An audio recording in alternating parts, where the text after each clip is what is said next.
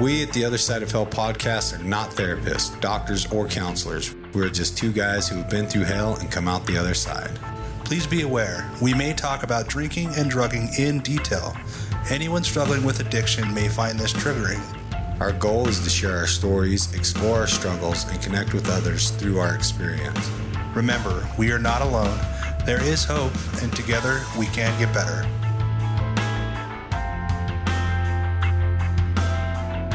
What's up, world? I'm Willie. And I'm Cameron. Welcome back, Cameron. Welcome to the Other Side of Hell show. Yes. yes, the Other Side of Hell show. The other side of hell show. It's been a good, exciting, fun morning. Man, yeah, we've been goofing off a lot. Took us a while to roll in, but I'm glad that we got to. We get to work out the kinks. Yeah, you got to work out the wiggles sometimes. So, yeah. Gotta thank love you. them through it. Thank you, thank you, thank you. So, welcome to the Other Side of Hell podcast.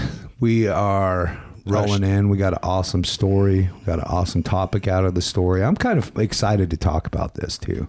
It's gonna be fun. Yeah. It's an interesting topic. Yeah. So we're going to talk about the first 30 days. The first 30 days of sobriety. and we got that from Dani's war story. And, uh, you know, because a lot happened within her first 30 days that changed her perspective on sobriety in general. And we'll get into that. And we're grateful for that. She's the. She's the founder of the page on Instagram, Sober Social. socially. Sober Socially. Yeah. Yeah, she was great. And uh and I think it is an interesting topic because a lot happens for a lot of us if we can make that 30 days. Like Yeah. for me, it took it took me a couple of years to get 30 days. Um, yeah. like- yeah. I, you know, I was introduced to uh, a process of recovery. I went through a treatment program. Um, I, I was introduced to the rooms of AA, and I just would. I think the most I ever got was like 20 days, Yeah. and I would, you know, pretty good. relapse and and go back out and test the waters and justify this and justify that and and uh, and yeah, and then eventually it stuck. Yeah. This time it stuck. This time, God willing, it stuck. Yeah. So yeah, I think uh, I think the the first thirty days is an interesting thing to talk about. There's a lot that happens in that first thirty days. Like what what are the what do you think the biggest one for you is that you remember about that first thirty days? That- I- hitting the 30 day mark kind of made it real for me. Like, because like you were saying, there were so many, so many crave attempts. yeah, that and and my counting gets fucked up, man. My counting gets off, and I know it does because I, I I'd get out of jail, and four days later I'd be like. I've been out of jail for like three weeks. I've been, I've been, I haven't, I, or, or I'd go through a dry spell with, with some drugs or something and be like, I haven't, I haven't gotten high in like seven days and it's been like four hours or something, you know, like, like, like my, my perception is so off, but, but having that dated, you know, this was the last time I used or drank, and this is my 30 day mark, and, and counting up to that and, and reaching that 30 days and getting a tag, you know, getting a chip at a meeting or whatever, being recognized and recognizing that I made 30 days was a huge accomplishment. And so I think that's that's a big part of it, but I started feeling really good. Hmm. And and I've watched people come in and out of sobriety and in and out and it's funny I was talking about this the other day like the fellowship of sobriety, whether it's on Instagram, in person, at a gym, however you're getting your sobriety, um, the fellowship within it is so miraculous that we think a lot of times I've watched a lot of people, including myself, think 30 days is the the peak of what it could be like of wellness. Yeah. yeah, um, come in and within 10 or 15 days of, of being sober we can feel so different sure. so mm-hmm. completely different and feel so at peace and, and all that stuff that a lot of times i've seen it take people out i've seen people come in and, and go god i feel so good i Yeah. think i could probably handle a drink Yeah, I mean, I'll raise my hand Yeah, to that. yeah. I've, I've had I've had profound experiences of wellness within ten or fifteen days of sobriety that made me convinced that that that was it. Yeah, it you know, for me it was uh I well, yeah, I've never taken a drink while I've felt this good though. so it'll probably be different. It'll be different. It'll be different. Like I I've never I've never felt as spiritual as I do right now. I So understand myself a little bit. yeah, better. so I think a drink will probably hit different right now. Yeah. And you know, and sometimes that's just what has to happen. That's the lesson that we have Yeah. to to go through some of us. So I mean, I've I've had so many like like I've shared I've shared that you know I accidentally stayed clean for three years. I went into treatment when I was 24. Uh, made I was in treatment for four months. Obviously, uh, I I imagine I could have used while I was in treatment if I tried hard enough, but I didn't try that hard. But it didn't seem that I've I've heard of people using in treatment, but that wasn't my experience. I ended up one of the other types of people that found myself separated from my connections and uh, the the cravings were manageable and stuff like that. So I didn't use while I was in treatment. So I was there for four months, and so I got my 30 days that time while I was in treatment. Um, but then when I got out of treatment four months later, I accidentally stayed clean for three years, and uh, I always say accidentally because I didn't do the work to to maintain long Right. term sobriety. Uh, I just kind of fiddle farted around and uh, I found great fellowship. I found something that I could talk like and be like and connect with and, and that stuff, but I didn't have the necessary willingness to go deep like like I have this time. And so uh, after after that three years and I relapsed, I'm certain that I couldn't get another 30 days together. I didn't pick up any any chips for any time in the next six or seven years from the mm-hmm. time I relapsed to the time I came back in this time. And so that's kind of like like my latest experience with the last 30 days is what I think I'm going to talk about today because that's the one that's most close to me. It's the one that's lasted the longest. Sure. And so I think I think a lot of people can relate with that. We in, in the rooms of AA where we're from, we call them retreads. We're retreads. right? Sure. Yeah. That revolving door. And so I know you went into treatment. Mm-hmm. You had some time, relapsed hmm Relapsed in treatment. I was one of those that relapsed in treatment. in, in aftercare, right? Were, were you? No, in, I was I was I inpatient? was inpatient at the time, and uh, and you know relapsed on pain pills because I I hurt my back, Mm-hmm. and so I needed to, you know I needed to take some pain pills. I didn't need to take eight, but I did. How, how did you get pain pills in treatment? Well, I had a prescription, and I was uh, I was uh, what do they call it? Where you're outpatient. Like I was inpatient. Like I actually lived at the treatment center for like two weeks, and then they eventually started letting me go home in the morning and at night. And then there was one day I was sick. I was like I actually had like the flu or something, and I just picked up my monthly prescription. Why I don't know. Like because there was a part of me that wanted to use and I picked up my monthly prescription and I helped a friend move a couch and that was enough for me to go, "Oh, my back. Sure. I better just, you know, I, I, I got to take these pills. I don't know how else to do with it." And and then, you know, and then once I take one, it's like, "Well, I've taken that one, so I I've already screwed up. I might as well." Really? You know, and uh, and you know that was one thirty. That was one experience um, in in relapse or uh, in, in treatment, and then I came clean. I told everybody about it, and and uh, and then I never could put thirty days together after that. I would try for a couple of weeks, and then eventually I was drinking again, and and just you know I did that. That was the pattern for quite some time, and then eventually, you know, I got to a, a point of surrender again, where it was like, what am I going to do here?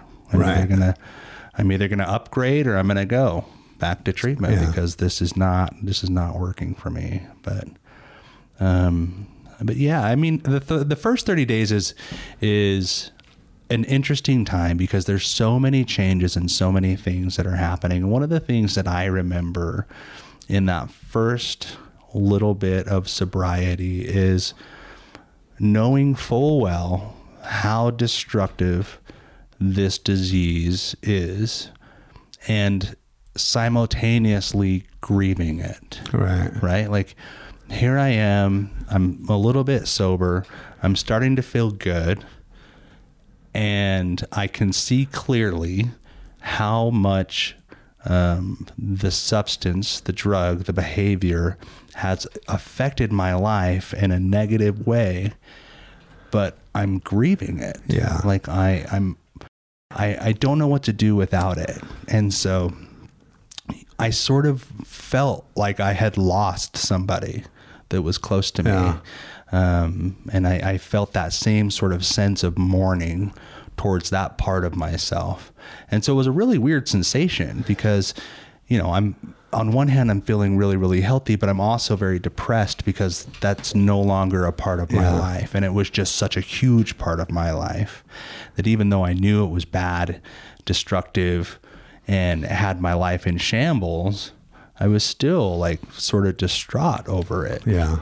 And, I think that can be very confusing. it, it's kind of like something that, that uh, Dani touched on, you know, where what's my life going to be like now? And we kind of start questioning our, our decision to get sober, right? Oh, like, sure. Kind of that, like not really knowing what, okay, so my life has been this. And Dani, Dani touches on this in her story where, you know, for her, alcohol became everything. It was, it was a part of every part of her life, just like drugs and alcohol were a part of every part of our life. And all of a sudden we're in this, uh, this space where we're not using and drinking, and we have examples of people that are different. right.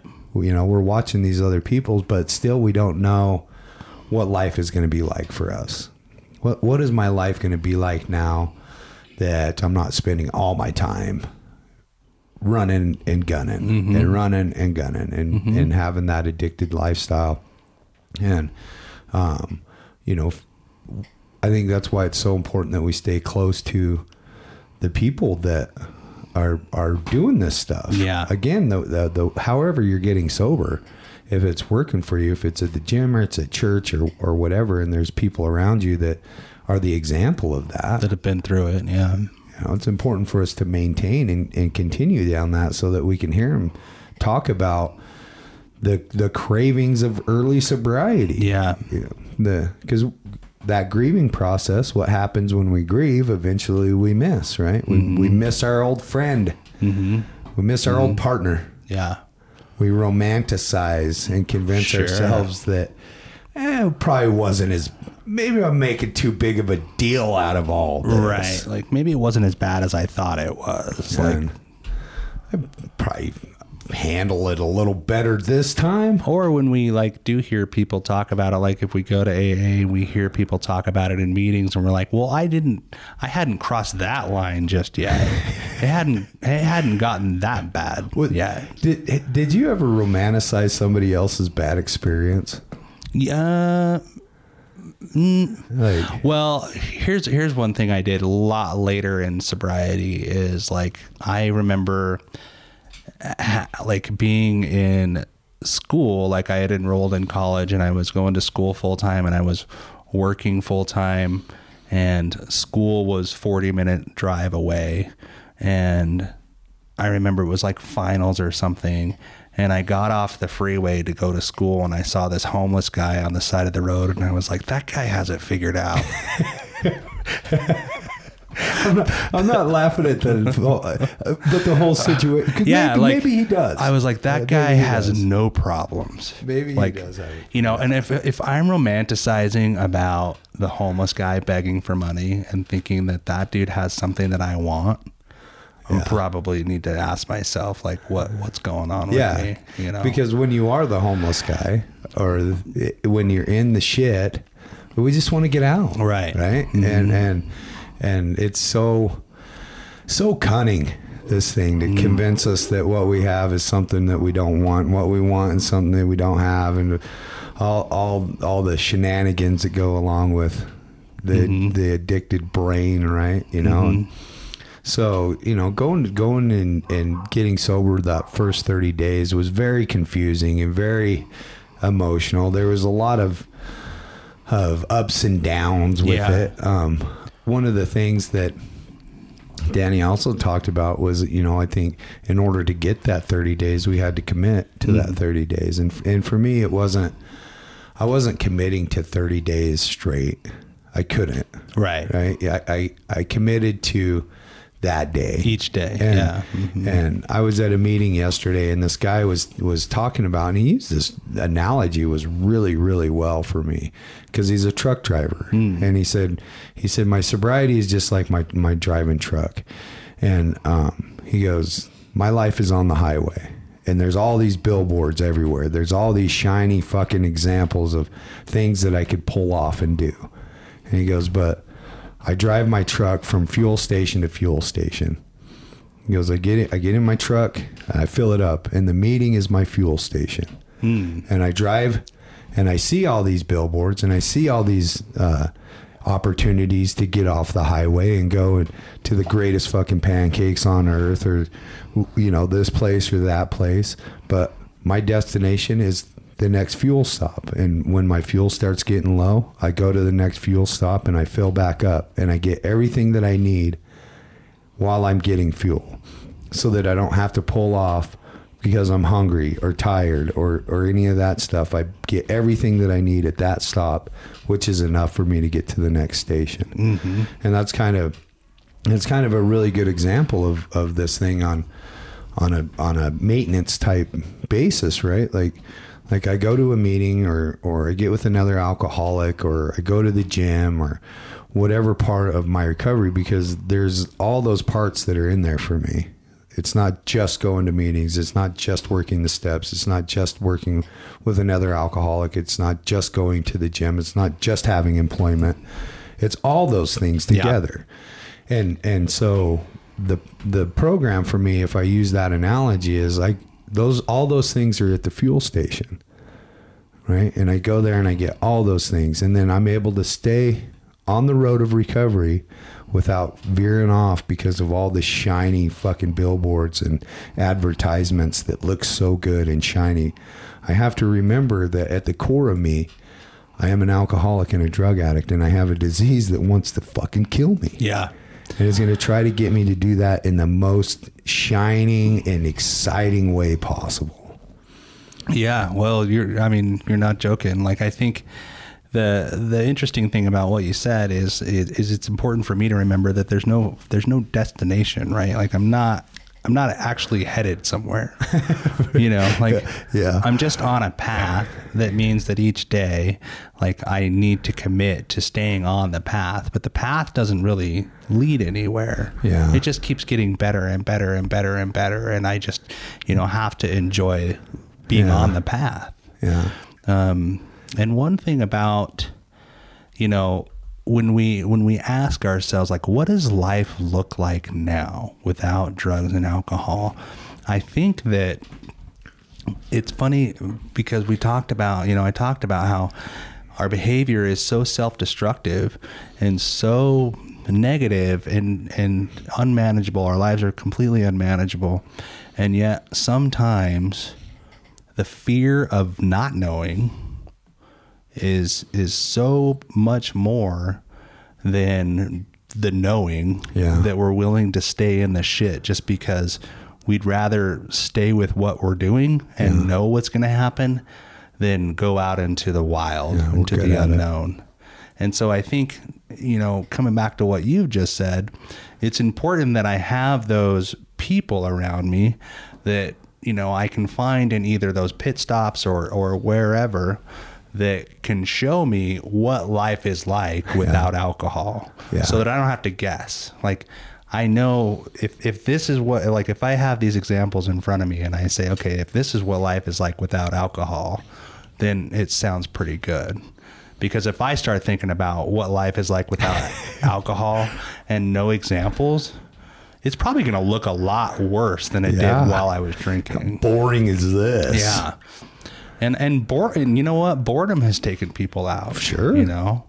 I know a lot of people that are like, I mean, I'm sober, but I'm bored. Yeah. And I mean, what's the solution for that? I think in in the first 30 days, that's something that we'll encounter as well. Is Sure. is like, well, what do I do with my time now? Yeah. You know, and uh, and I think that it's important to remember like our our time that we spent using is now time that we spend, you know, recovering. and that you know our time in doing that work is equally proportioned and with with that we'll get the equivalent hopefully the equivalent amount of growth from that mm-hmm. and and I think for me I had to really enjoy the feeling of recovery Yeah. I had to really enjoy learning. I had to enjoy figuring things out for myself. I had to be patient and I had to understand that I've never done this before. Uh-huh. You know, there were so many things that I'd never done sober. And so I really had to go into these situations and say, you know what, like I don't actually know how to do this, but it's okay and I'll figure it out. And and there are people that have done this that I can talk to about Yeah. you know, this kind of stuff. Yeah, because because those people give us hope, right? Right. And they, mm-hmm. hope is such a big part of the recovery process and a huge part of the first 30, 60, 90 days. You know, we, go in there and that's something that my sponsor talks about all the time is when he got here, when he got to the, the doorstep of recovery, he didn't have any hope. And, and the people that he connected with gave him the hope that he mm. needed. You know, um, one of the things that we're going to run into, and I would suggest you think about this if you're in your th- first 30 days. You know, you you got 24 hours or seven days or or whatever. What are your expectations of what recovery is going to look like? Right. It's okay to. Um, a lot of times that stuff we're, we don't voice it out. We don't talk about what to expect or what you think it's going to look like or how mm-hmm. you're going to feel you know what what are these things that you're thinking about? What are your fears with it? And and people will be more than happy to give you their experience with it. Right. i, love it. I mm-hmm. i love getting a solid question you know from somebody. A mm-hmm. solid question. What was your experience with this? It, this was my experience with that know Yeah, well, it's because you don't have to think about an answer. All you're doing is is, is sharing your experience. Yeah, I, for me, I think that's that's the biggest thing. Is like, cool. I can just tell you. I can just tell you what it was like for me, and and uh, and there's no right or wrong answer. This is just my experience. yeah And I think that that's one of the great things about um, being able to be that person now for somebody that is, you know, in that in those early stages of recovery, is is just being able to share my experience because my experience is probably different than your experience. Mm-hmm. And you know whoever else's experience everybody sort of has their own unique experience with what that first 30 days was like or what Yeah. early sobriety was like. And for me I was when when my last 30 days I was so humble yeah you know I was so defeated see that. that I was just willing to do whatever. I Yeah. was just willing to do whatever.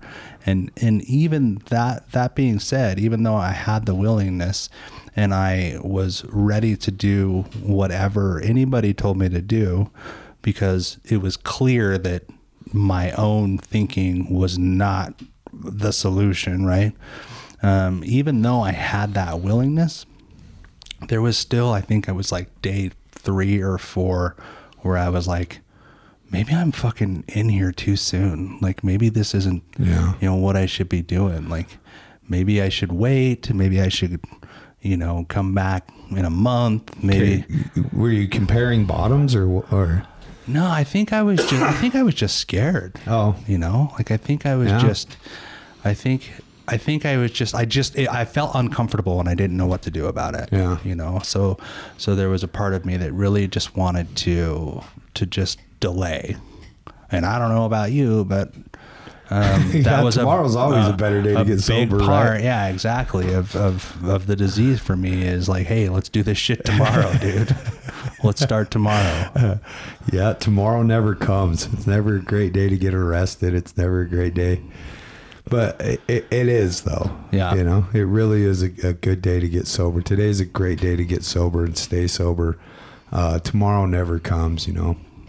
And making that commitment to hit a meeting or get on a Zoom call or you know, whatever whatever your flavor is for that day, one day turns into two. Um, for me, you know, connecting with the other people is such an amazing part of all this stuff. And and my first 30 days going into the rooms of recovery was so amazing and and I learned while I was going into those rooms for the first 30 days that uh, I can be loved by others without loving myself. And and I guess I can I can accept the love of others without loving myself because there was still a lot of selfishness within that first 30 days. I didn't know how to not be selfish. I'd go to so I get out of jail, right? Call somebody for help. For me. Yeah. I go to a church, get free bus tokens for me. I go to a uh, thrift shop where they give us clothes for free for me. I get on a bus with the tokens wearing the clothes that they were given for me to go to a meeting where they have donuts and coffee for me. They bum me smokes for me. And they do that stuff for them. Know, yeah. They're like, because uh, they want to give me these things so that they can keep it. And they tell me, come back tomorrow, come back later tonight. Here's where the meeting is later. Do you need a ride? And I'm like, sure, I'll take a ride for me. Mm-hmm. And I do all these things for me at first. For me, for me. I take and I take and I take. And that's the same behavior I had in active addiction. Everything was for me to make sure that I'm okay. And somewhere along the line that switches to where I'm I'm going to this meeting. I, I, I wouldn't say for them, but it's also not for me at that point. It's for growth, I guess. Like I want to contribute something, and so hmm. I help put the chairs back. Sure. Yeah. I clean out the coffee pot. I take out the trash.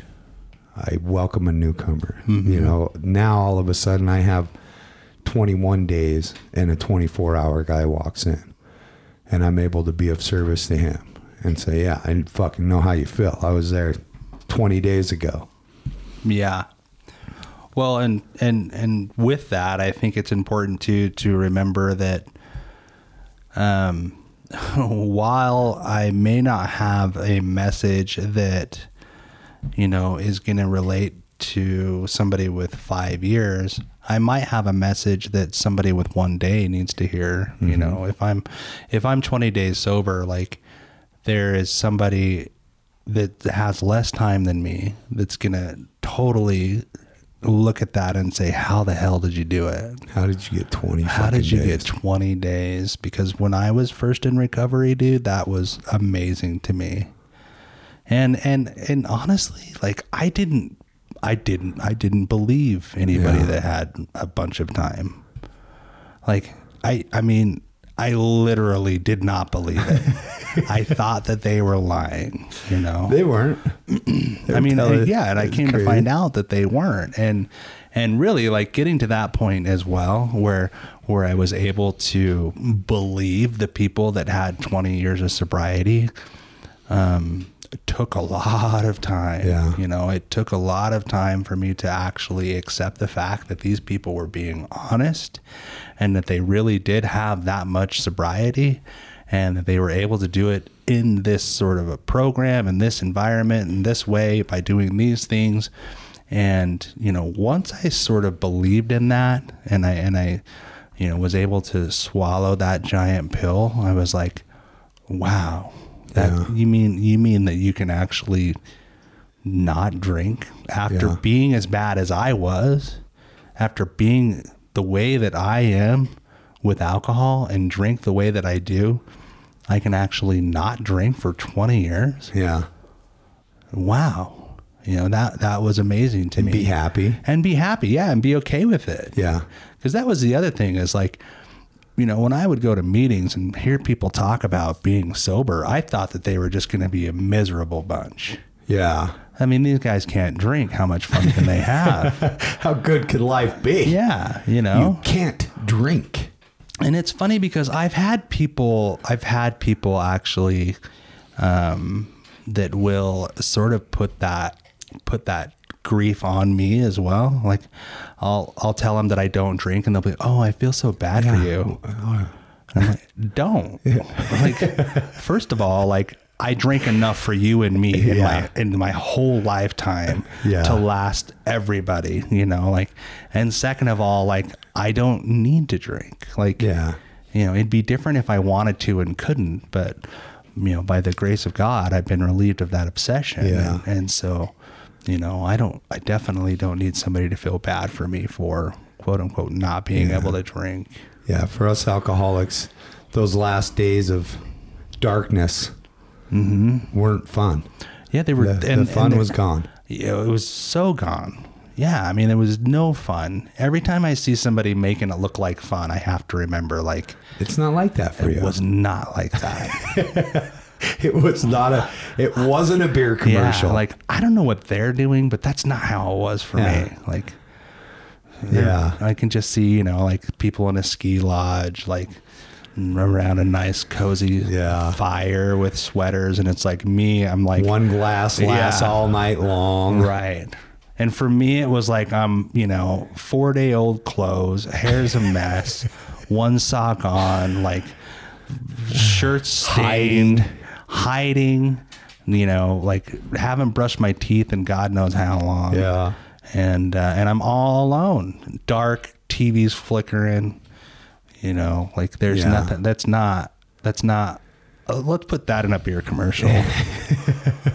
let's make that. Show show the first part for the first four seconds, and then show our part for the le- next minute and a half. PBR. Yeah. Come get some. But I mean, uh, so I mean, we made it through 30 days. Yeah. Right. Mm-hmm. And and what ended up coming out of that is, like I said, you know, I, I learned that I could stay sober for 30 days, one day at a time, and that 30 turned into 60, and that 60 into 90. Um, there was a lot of ups and downs within that period of time. mm-hmm.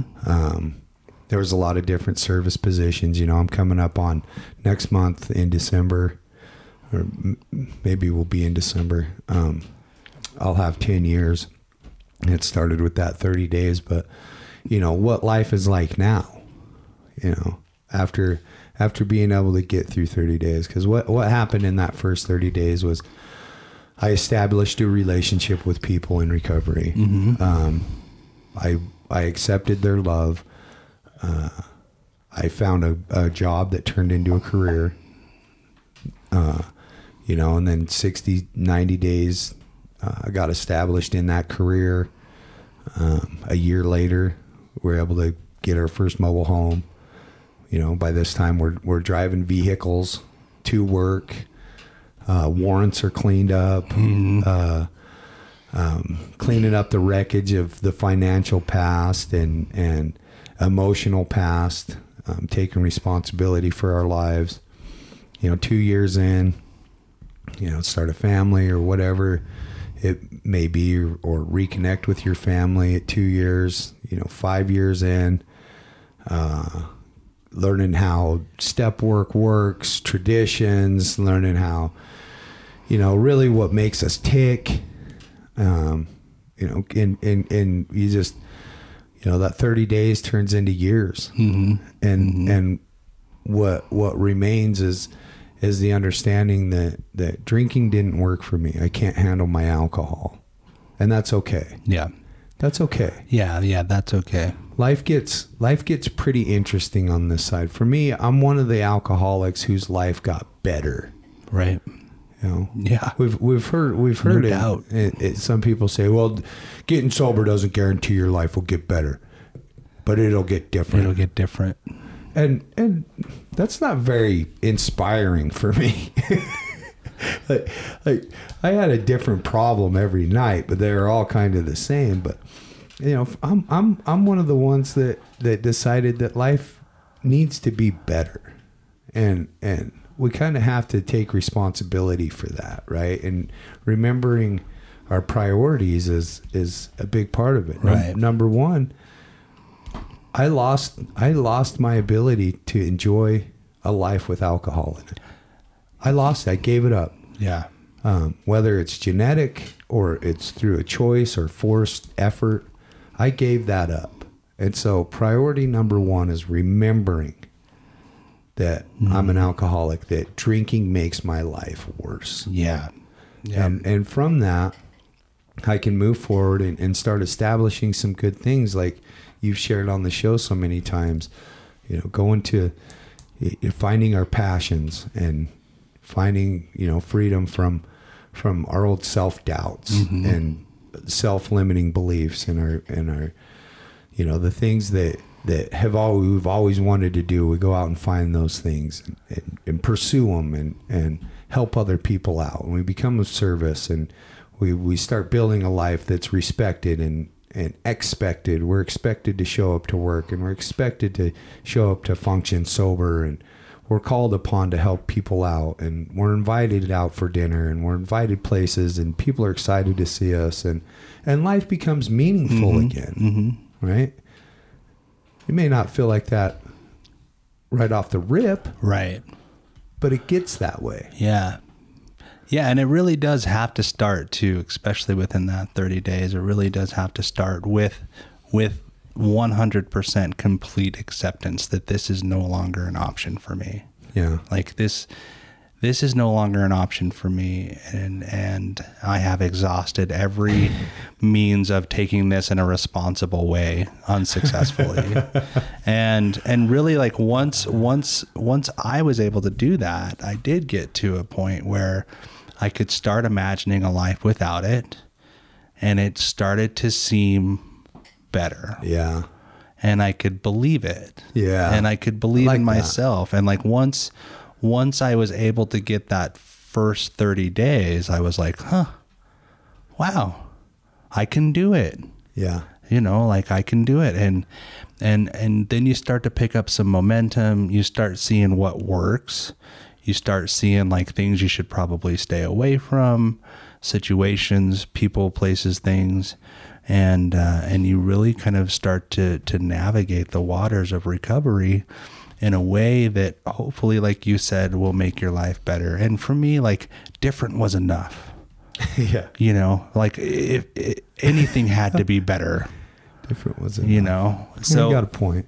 so it could be different and i was okay with that but it did get better. Yeah. You know that being said like it did get better. And even though you know like i had those moments where yeah i would see the homeless guy on the side of the road and be like man that guy hasn't figured it out. Lucky.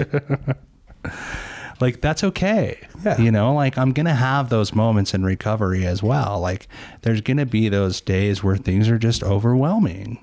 And and uh, and you know like i can look at those situations today and say okay what's going on? If i'm looking at the homeless guy thinking you know he's probably got it figured out then then i'm probably doing something wrong or i'm not doing enough of something.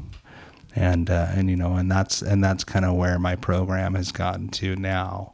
Um, but it all started with that acceptance man. So i feel like i really had to nail that down first Yeah. and swallow that gigantic pill. Yeah. I couldn't. I could not. So grateful for my first 30 days. Today wouldn't be here without now for sure man Yeah. and and you know grateful that i can be sober and social and Mm-hmm. in that amount of time so i think speaking of sober and social that was such a great segue it felt so natural Yeah. Dani was awesome. she is awesome. And so, you know, we got this topic from her story. It's been fun to talk about and kind of go back and remember the way that it felt. it's been a sec So, uh, we're going to let her explain. I don't know. What, what am I supposed to say? that's right yeah, Okay. let her do it That- you guys Here's this week's war story. This is Dani's war story.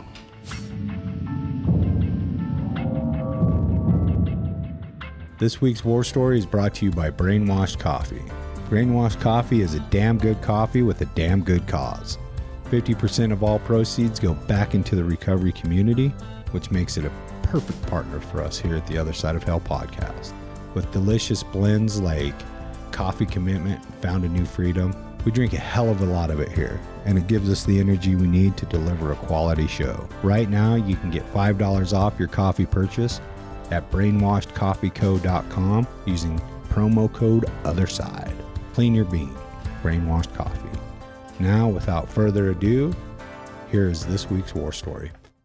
My name is Dani, and I am an alcoholic. I am a grateful, recovering, super messy, in the moment alcoholic.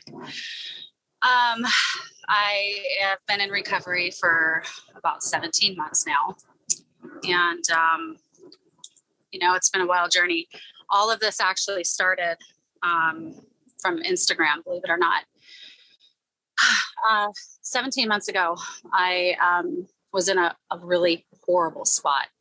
And, um, you know, I, I drank for 27 years consecutively. There was, there was no break other than pregnancies in my drinking. And, um,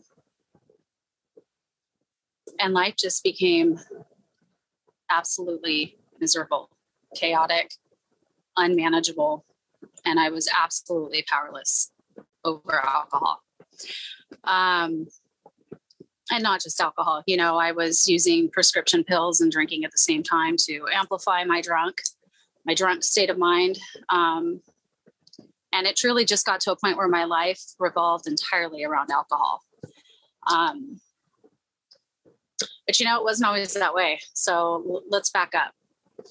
Um, I was born in the early 80s. My parents were your typical hippie couple that got married, and um, they had me. And then a couple years later, they had my little brother, Justin. And, uh, you know, they maintained their addictions throughout, you know, their marriage and their life. And um, I don't know that it was at some some some peak in their marriage. Um, you know that addiction was heavier or less, but um, they did very much have that lifestyle. They were hippies, and that sort of you know maintained throughout their marriage. Needless to say, um, my little brother got sick when he was about six months old, and uh, it all started with a misdiagnosed ear infection and it just progressively got worse from there. And he was extremely sick for months upon months in and out of the hospital. Hospitals, doctors were misdiagnosing him, what was going on. My parents were going through hell. Um, I'm assuming, I was too young to know otherwise, but I'm assuming that their addictions probably skyrocketed then. I have some pretty vague memories, even um, as a young toddler running around the house and remembering that scraping sound on the mirror and um, you know just some of the arguments they would have and in any case um, a lot of trips to the hospital at that point. Um, i know that it was causing a huge wedge between my parents. And uh, so i was about four and we my mom and my dad split. My mom and i and my little brother moved out with a man um, who became her boyfriend. And uh, very shortly after that, my little brother came down with, or, or he was he was so sick with back-to-back ear infections that he developed uh, spinal meningitis, and then he ended up getting pneumonia shortly after that. And in conjunction with a weakened immune system and everything else, he went into a coma and he died very shortly after that he was almost two years old. Um, I believe that that is what shifted my parents' addictions into overdrive. Um, they lost their son, and um, I think I just ended up becoming that child that was put on the back burner. You know, they had to take care of me because I was theirs, right? But by no means um, you know, as a child, look as an adult, even looking back into my childhood, did I ever feel I was, um, you know, their priority? I was just, I was just there. Needless to say, my parents got divorced. My dad moved to Utah. Um, he is a biomedical engineer, still maintaining his career despite his addictions. And my mom continued living with this man who uh, very quickly became uh, abusive to a degree that I still can't wrap my head around today. So, uh, when I was about five, I started bouncing back and forth between my mom and my dad, and they decided on this every other year custody arrangement. So, I would go spend every other year with my dad, which turned out to be a blessing because the years that I was with my mom were the years that I was extremely and heavily abused by her boyfriend. So, um, to put that into perspective, um, my mom and her boyfriend got so heavily involved in their addictions, which was meth, by the way, very heavy meth users. Um, they were not able to maintain a household. So it wasn't long before they purchased a small travel trailer. And that is what I grew up in behind my grandfather's house. Um, I actually carry this around in my purse with me because it's a great reminder. And this picture is a little old and beat up, but it's a great reminder, um, you know, to stay strong when time gets tough. But I, and I don't know if you can really see it, but this is the travel trailer. Still resides at my mom's house to this day um, that I grew up in. So from the time I was six years old until I was 12, I lived in that trailer with my mom and her abusive meth head alcoholic boyfriend. And uh, my mom was also on meth too. They were both very, very involved with it. They were um, manufacturing it. Um, he was also an alcoholic, and um, it was in those moments of his heavy alcoholism in conjunction with doing meth that the abuse really took place. So um, there was multiple bouts at him strangling me. Um, I can't tell you how many times I woke up with him shaking me, moving my head around, smacking me, screaming at me to wake up. My whole body was tingly. Um, it would take me a moment to come back into reality. Um, didn't know where I was, who I was, what was going on. I just knew that at one point I had been in trouble for whatever the case may have been. I think you know, maybe I missed a dish in the sink, or maybe I didn't pull the weeds the way he wanted me to, whatever the case may be. Um, he found it, um, you know, he found it right to, to abuse me in those moments. Uh, strangling was his favorite thing to do. Um, the very first time he ever actually abused me, I'll never forget this. I came home from school early one day, and it was like an early release day. And um, they had always told me if I came home from school to check under the mat, grab the key, come inside, start my homework, wait for them to get home. And um, I was I was six years old. I came home, looked under the mat, saw the key, um, but I also saw my bike sitting in the corner, and that looked way more appealing. So I grabbed my bicycle and I went out and started riding my bicycle. And next thing I know, he's out there chasing after me in his truck grabs me by the hair, throws me in his truck, gets in, backhands me. And at this point, I'm killed over because I can't breathe. Gets me back over to, um, at this time, we were actually living in his house before they lost it and we moved to the trailer. Um, and he drags me in by my hair. He pulled me into a bathroom where he filled up a sink and he held my head underwater until I was kicking and screaming and now bloody because I'm banging my head around because I couldn't breathe. And um, very shortly after that, he grabbed me and stripped me down of all my clothing, threw me on the on the ground, and he sat on top of me, all of his weight.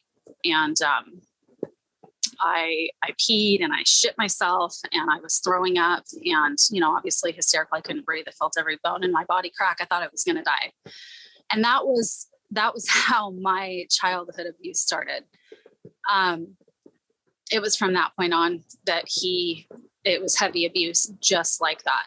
Um, if I didn't finish what I was eating, um, there would be times where it would make me sick. For instance, wasn't a big fish eater, but he would put a piece of fish down on my plate and tell me to eat it. And I would eat it until I would get sick and throw it up and then he would make me sit there and eat my throw up. So this was the kind of sick man that I grew up with. Um, he was very heavily involved in his addictions. Obviously, um, him and my mom had very heavy in their lifestyle was distributing meth, making meth. Um, there was a, a, shed right next to our trailer where they actually had their whole setup. Um, in fact, I my mom's best friend actually died in a meth lab in a house that caught fire from the lab and um, yeah that that was just sort of the the drug exposure that i had growing up um, i was always around it he would sit there and make glass pipes right in front of me and tell me he was blowing glass and that it was an art i mean i was seven years old and i was sitting there in awe sitting across the table in this tiny trailer watching this man blow a glass pipe in a torch thinking that if if I just pretended to be truly interested in what he was doing, I might not get the shit beat out of me that night, right? Um, and so I went through this for six years. And during that six years, I would bounce to my dad's every other year. He lived in Utah for a couple years. Um, he lived in Vegas for another year. He kind of moved around. He was a biomedical engineer, and his job sort of required him to travel and relocate. But nonetheless, when I would get to go see my dad and spend those times with him, my dad very quickly evolved into like my hero because my dad did not abuse me. Was he the best dad ever? No, he was also a, a meth user and every other drug user, and he was an alcoholic too. Um, he was in a rock band, and I would spend a lot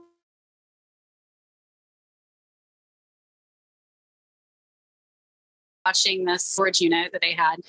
They were called the, uh, oh damn, what was the name of? Oh, I can't remember now. But anyway, um, so so I would spend every other year with my dad, and he quickly became like my hero because he was the one that I felt that I could have a normal childhood with. Well, normal in comparison to what I was experiencing. And so um, I never had the bravery or the courage to tell him what was going on at home because I the, there was this huge part of me that was so scared to not go home thinking that if I didn't I wouldn't be there to protect my mom you know and because I mean this man he he beat my mom worse than he beat me I mean he put her in the hospital a couple of times I mean, I called the cops on several occasions to, to stop the violence, to stop him hurting her. Um, I can't tell you how many times we would run up to grandpa's house, and grandpa was our hero too, you know, just lock ourselves in the house and he would pound on the door and he'd break windows. And, you know, it was just a true nightmare living with this, this man. But um, so about 12 years old, um, you know, I got older and I knew at that point in my heart something wasn't right started fighting back started using my words um, my mom started getting braver she started fighting back and um, i was in junior high and i had a boyfriend at the time and um, he was my boyfriend was best friends with with this kid whose house we would always go spend all this time at my mom finally asked me one night where are you spending all this time at and I said, over at Nick's house. And so she said, well, I'd like to come by there and, and meet Nick. And, you know, I want to know where you're spending your time. Cause I mean, I was there every day. We ditched school over, whatever, you know, this is where I was. And uh, so she eventually met Nick's dad. And that's when our life changed. Um, she got a restraining order, left, left her boyfriend, got a restraining order. And for the first time in my life, I felt like there was going to be this huge, amazing change, right? Like no more abuse and no more drugs. And, and my life was just going to be normal. Um, it was not even a year after that that I discovered alcohol and got drunk for the first time at 13. And so my life went from all this crazy childhood abuse to falling completely in love with a substance that made me forget about all of this childhood abuse, right? And so that's where my alcoholism started. And I had no idea. I had no idea what I was doing. I had no idea at the time what that type of love would constitute. I just knew that it felt good and it made me feel better and it it gave me this confidence that I didn't otherwise have. And it gave me confidence enough that I could be this outgoing, bubbly, lively person and I can get all this attention that I didn't otherwise have because growing up with the childhood that I grew up with, there was so much neglect and there was so much negativity and there was just so much toxic elements, so much drugs, so much violence, so much everything in, in my life that when I discovered I could be this completely different person when I was drunk, oh my God. Well, as any alcoholic truly knows, you know, I quickly fell in love with just being a drunk.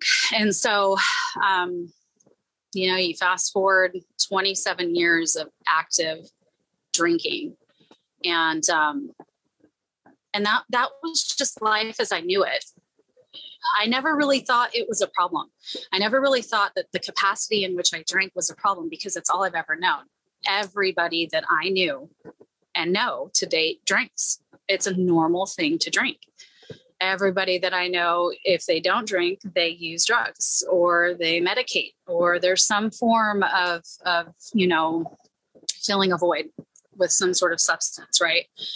So I always took pride in the fact that I wasn't a drug user because I had grown up in such a, a toxic drug you know induced environment. I always said i will never be a drug user. I could, I could never be that person. And i was just so badly scarred from that that i blame the drug you know um, and thank god because because to date i still blame the drug.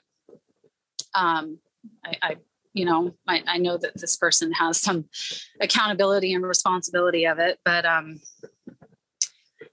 in any case, um, over the course of those 27 years, you know, I somehow managed to have three amazing kids. Um, I have been in, well, two, I've gone through two divorces, um, both of which took place because of alcohol related tendencies. Just can't keep my shit together. Um, and you know i was more interested in partying. My spouse was more in, interested in partying and, and that environment ultimately just led to a lot of fighting and a lot of you know animosity and resentments towards each other. It's hard to keep a marriage together when you're when you're living in such a um, unmanageable situation.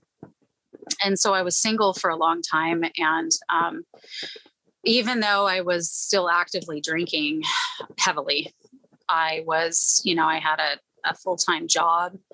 I um, had a part time job. I was in school full time. And it's crazy when I think about it now how I even accomplished all that. I, I don't know. It's all really just a blur. Um, but I can't tell you how many countless times that I went to work hungover and or how many papers I wrote drunk or I can't tell you um, how many of my children's school events, how many of my children's sports events I missed because I was just too hungover, or it interfered with my party.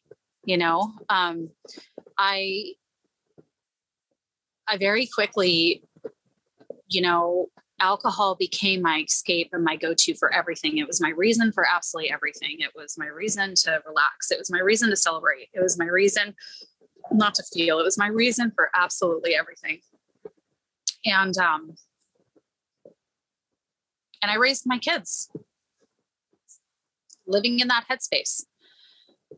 Um, so fast forward to 17 months ago, I was sitting in my kitchen, and uh, my sister-in-law, who I think, he, uh, well, I know you met.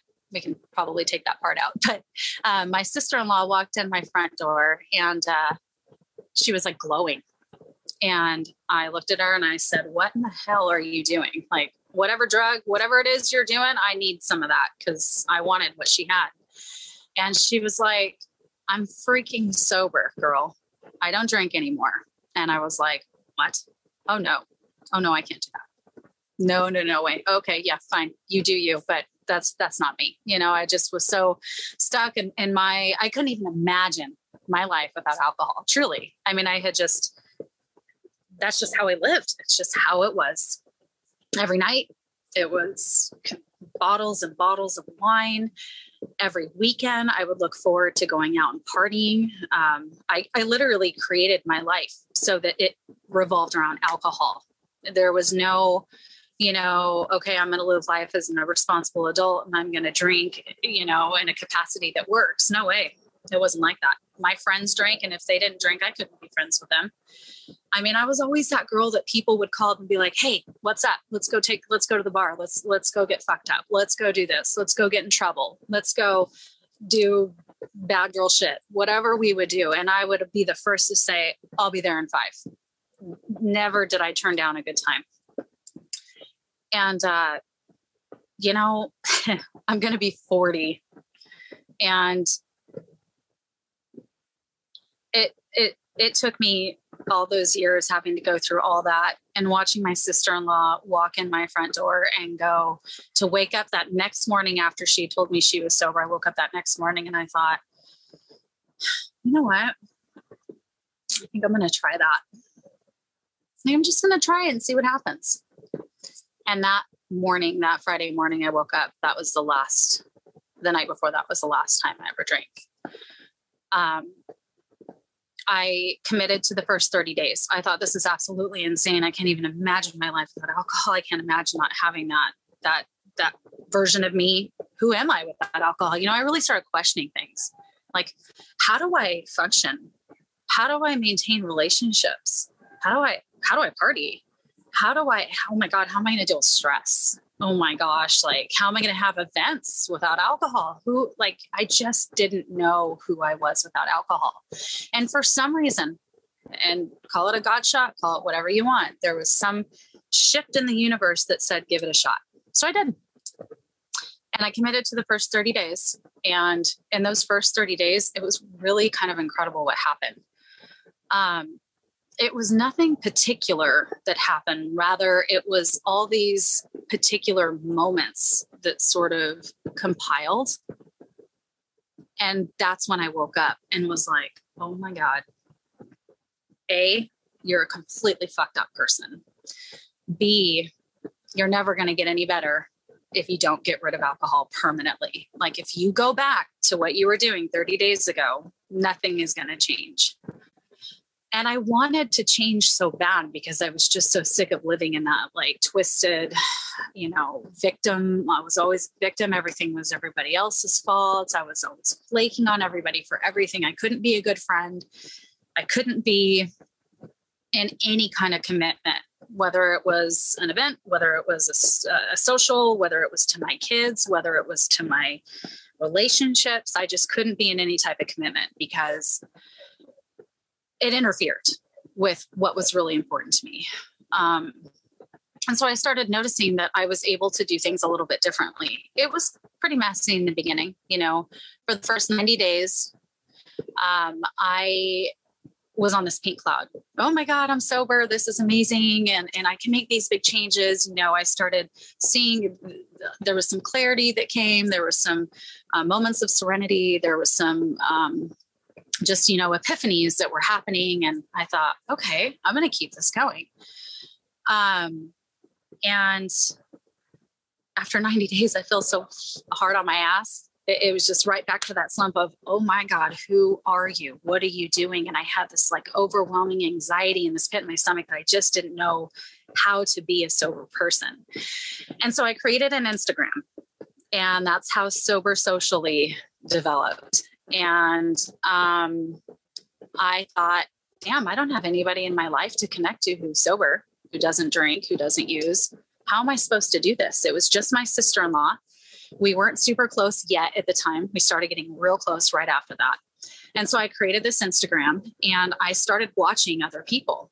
And I'm and I and I was watching other people tell their story, just sort of, you know, like how I am now. And and sharing their journey, their experience, strength, and hope, sharing all of uh, uh, their moments, and they were doing it out loud. And I thought, oh my God, that's what I need to do. I need to connect with these people. I need to be a part of this community because it just resonated so much down into my heart of hearts. I thought, these are my people. This is where I belong. And so I just dove in. I started following all these different accounts. I stumbled across um, uh, Jim, uh, uh, God, why am I brain farting? I have like so many different sober accounts on my mind right now um, with Valor Fitness and then with not Stay Humble. Um, ah, I don't know. There's there's just so many. Anyway, I started stumbling across all these people. Then I then you know, as I'm falling on my ass, trying to figure out, you know, who I am in sobriety, I had put it out there on Instagram like, hey, you guys, I'm really struggling and I don't know what to do. I don't know how to stay sober and I don't know how to do this right. Somebody recommended AA. And I was like, oh, hell no, I'm not going to AA. Those people freaking creep me out. I am not one of those people. You know, that's for the homeless guy drinking out of the brown bag. And I, you know, whatever. I thought my shit didn't stink right. I walked my ass into an AA meeting and it changed my freaking life. I am in steps 10, 11, and 12 right now.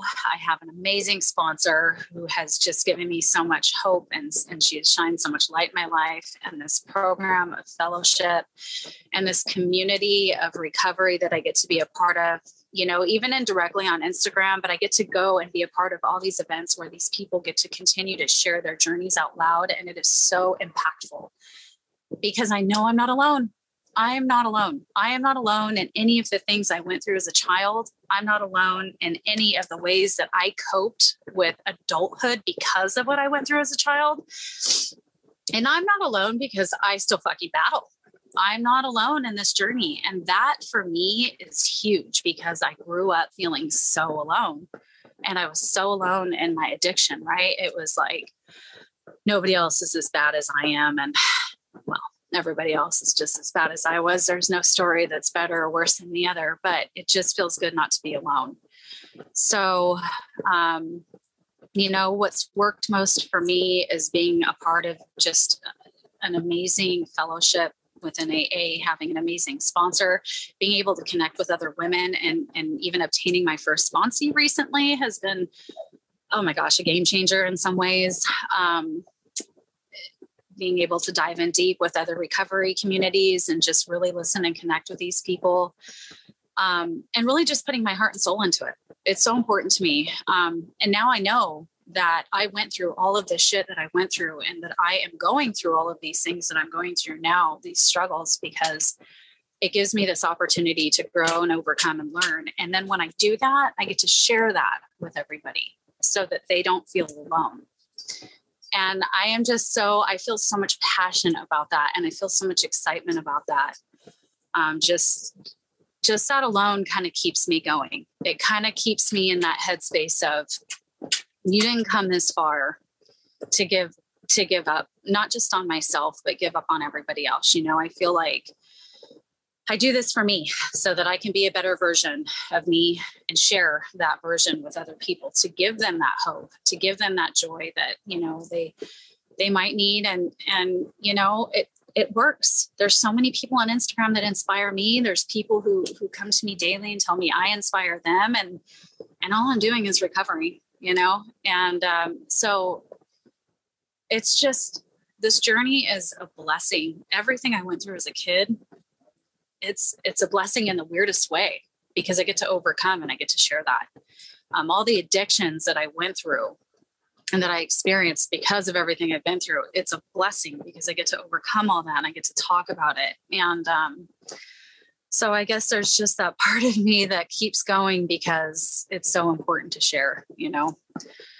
Um, yeah, so that's where I'm at today. I get to be a present mom I get to be that mom that my kids can come to when they have a problem.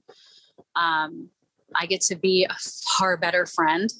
Um, I've lost three quarters of my friends, but you know, I guess that kind of happens. It's okay. I have made some amazing friends in recovery. Um, my memory is intact. I get to dig deep into to this person who was this dead flower that's blooming into something new and beautiful. And it's very empowering. It's very exciting. Um, you know, there was a lot of physical changes that came along with my sobriety and stuff that has brought me confidence that I never had before. You know, I used to have to drink to feel this way. And now I get to just be this messy person who still gets to feel confident about it because I know I'm not alone. And I know that, you know, I'm in this sober state of mind and I know that I'm in recovery and I know that I'm, I'm over here fighting for it. So um, you know, the blessings, they just keep rolling in. One door after the other just keeps opening in the strangest ways, whether it's some type of career opportunity that's even within recovery, or it's, uh, you know a new relationship that i get to connect with with another person another friend another another human being right? It's just having those good soul connections. And and that's what keeps me that's what keeps me here. It keeps me grounded it keeps me sober and um yeah i'm just um happy joyous and free over here i get to just be a different person today and I love who that person is. I love who I'm becoming, and and that's not something that I could have said some 17 months ago. So, so yeah, um, huge changes with sobriety. It's a journey. There's a lot of hard moments, but you know, I I look forward to them in a sense because it means I get to to overcome, and, and there's always a silver lining. There's always something to learn from it, and um, I seem to be when I get into these hard moments, I seem to be able to connect with other people, and um, I learn something every time. So that's been that's been pretty incredible on its own too. So yeah, I don't know if if anybody is is struggling and and feels like they want to give up and there's no more hope I don't know. My my tool is to get down on my knees and I pray. I pray. I pray my ass off. I pray my heart out. I cry, ugly cry. I reach out to the people that I love. I reach out to the people that I know that um, that love me back unconditionally. That I can spew all this bullshit out to, and they can say, "You're not alone. You're okay, and you're loved." And um, yeah, just don't keep. Just just don't quit fighting. You know, it's worth it. Every bit of it fighting a good fight. That's all I got.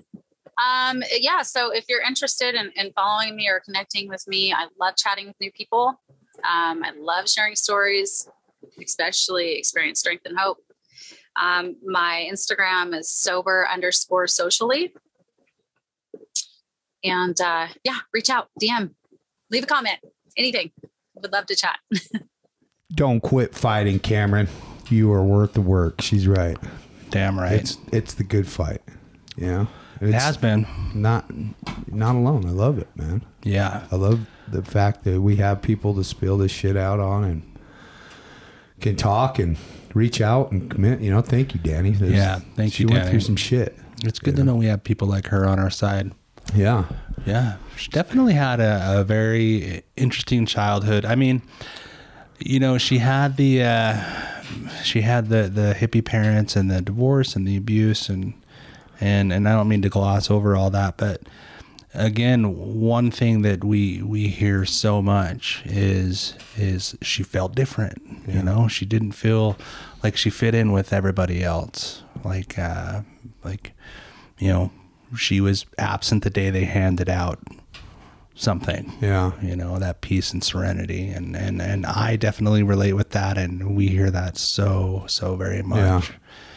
It seems to be a telltale sign of, you know, everybody in recovery. And yeah. So I really like that part of her story. Yeah, when she's talking about, when she's talking about the mom's boyfriend being so abusive, it's hard, it's hard to not just want to save that. Yeah. Or know? kick that dude's ass. Yeah. I just want to save her from it. And mm-hmm. you know, she went she went through all that, and like she said, now now somebody else that's been through that will have somebody that can be connected with, right? And mm-hmm. and it doesn't.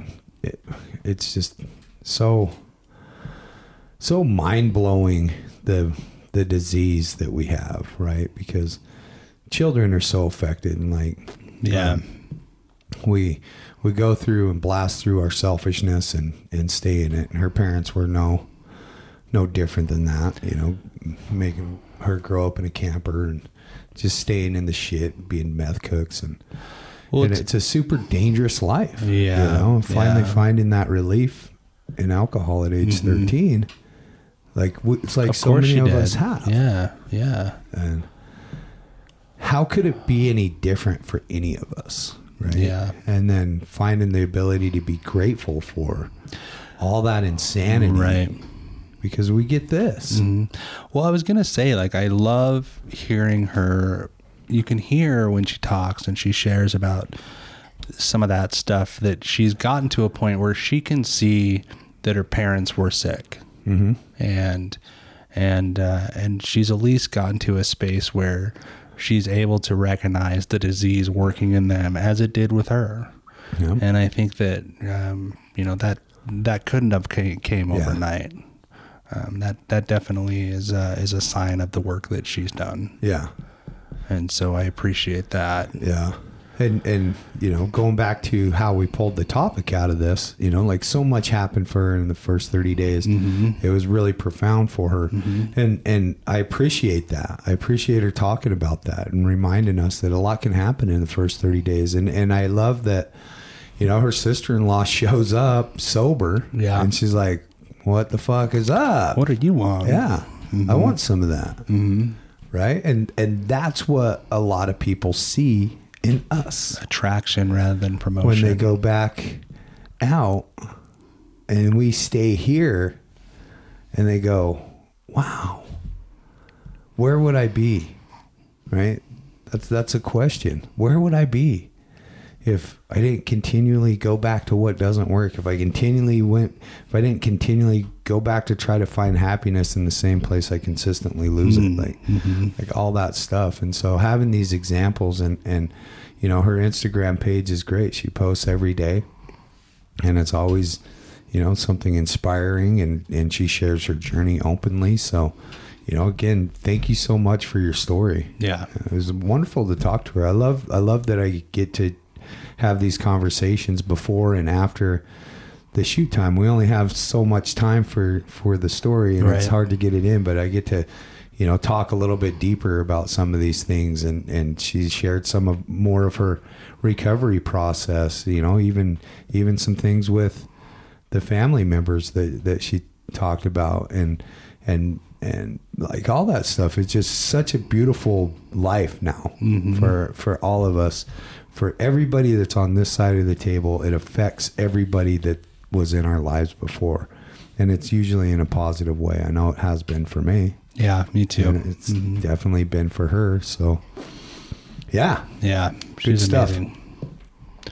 good Well, stuff I mean, I really like talking about this. I think it was uh, really interesting to sort of revisit, uh, you know, those early days. Probably something I don't think about often enough. And so, uh, you know, thanks, Yeah. Dani, for inspiring the topic and for sharing your story. And and uh, and it, to anybody out there that's in their first thirty days, just you know, just Keep keep, in mind it is worth it. You're you're gonna be a lot of things in this first thirty days. But at the end of it, if you're sober, you'll be happy. Yeah, That's keep fighting the good fight like she right. said so sweet yeah thank you Yeah. Thank do you, you- what do you say get out of here. yeah Let's get out of here, man. jordan you're the man Jordan, thanks, buddy. rylan it's good to see you over there Thanks. Thanks for the thumbs up. you're worth the work I am. yeah So are you. with that we're gonna get out of here thank you everybody for tuning in Thanks, see you on the other side You are worth the work. Okay, bye. The Other Side of Hell is a do it yourself podcast. For more information, recovery resources, and contact info, check out our website at theothersideofhellpodcast.com.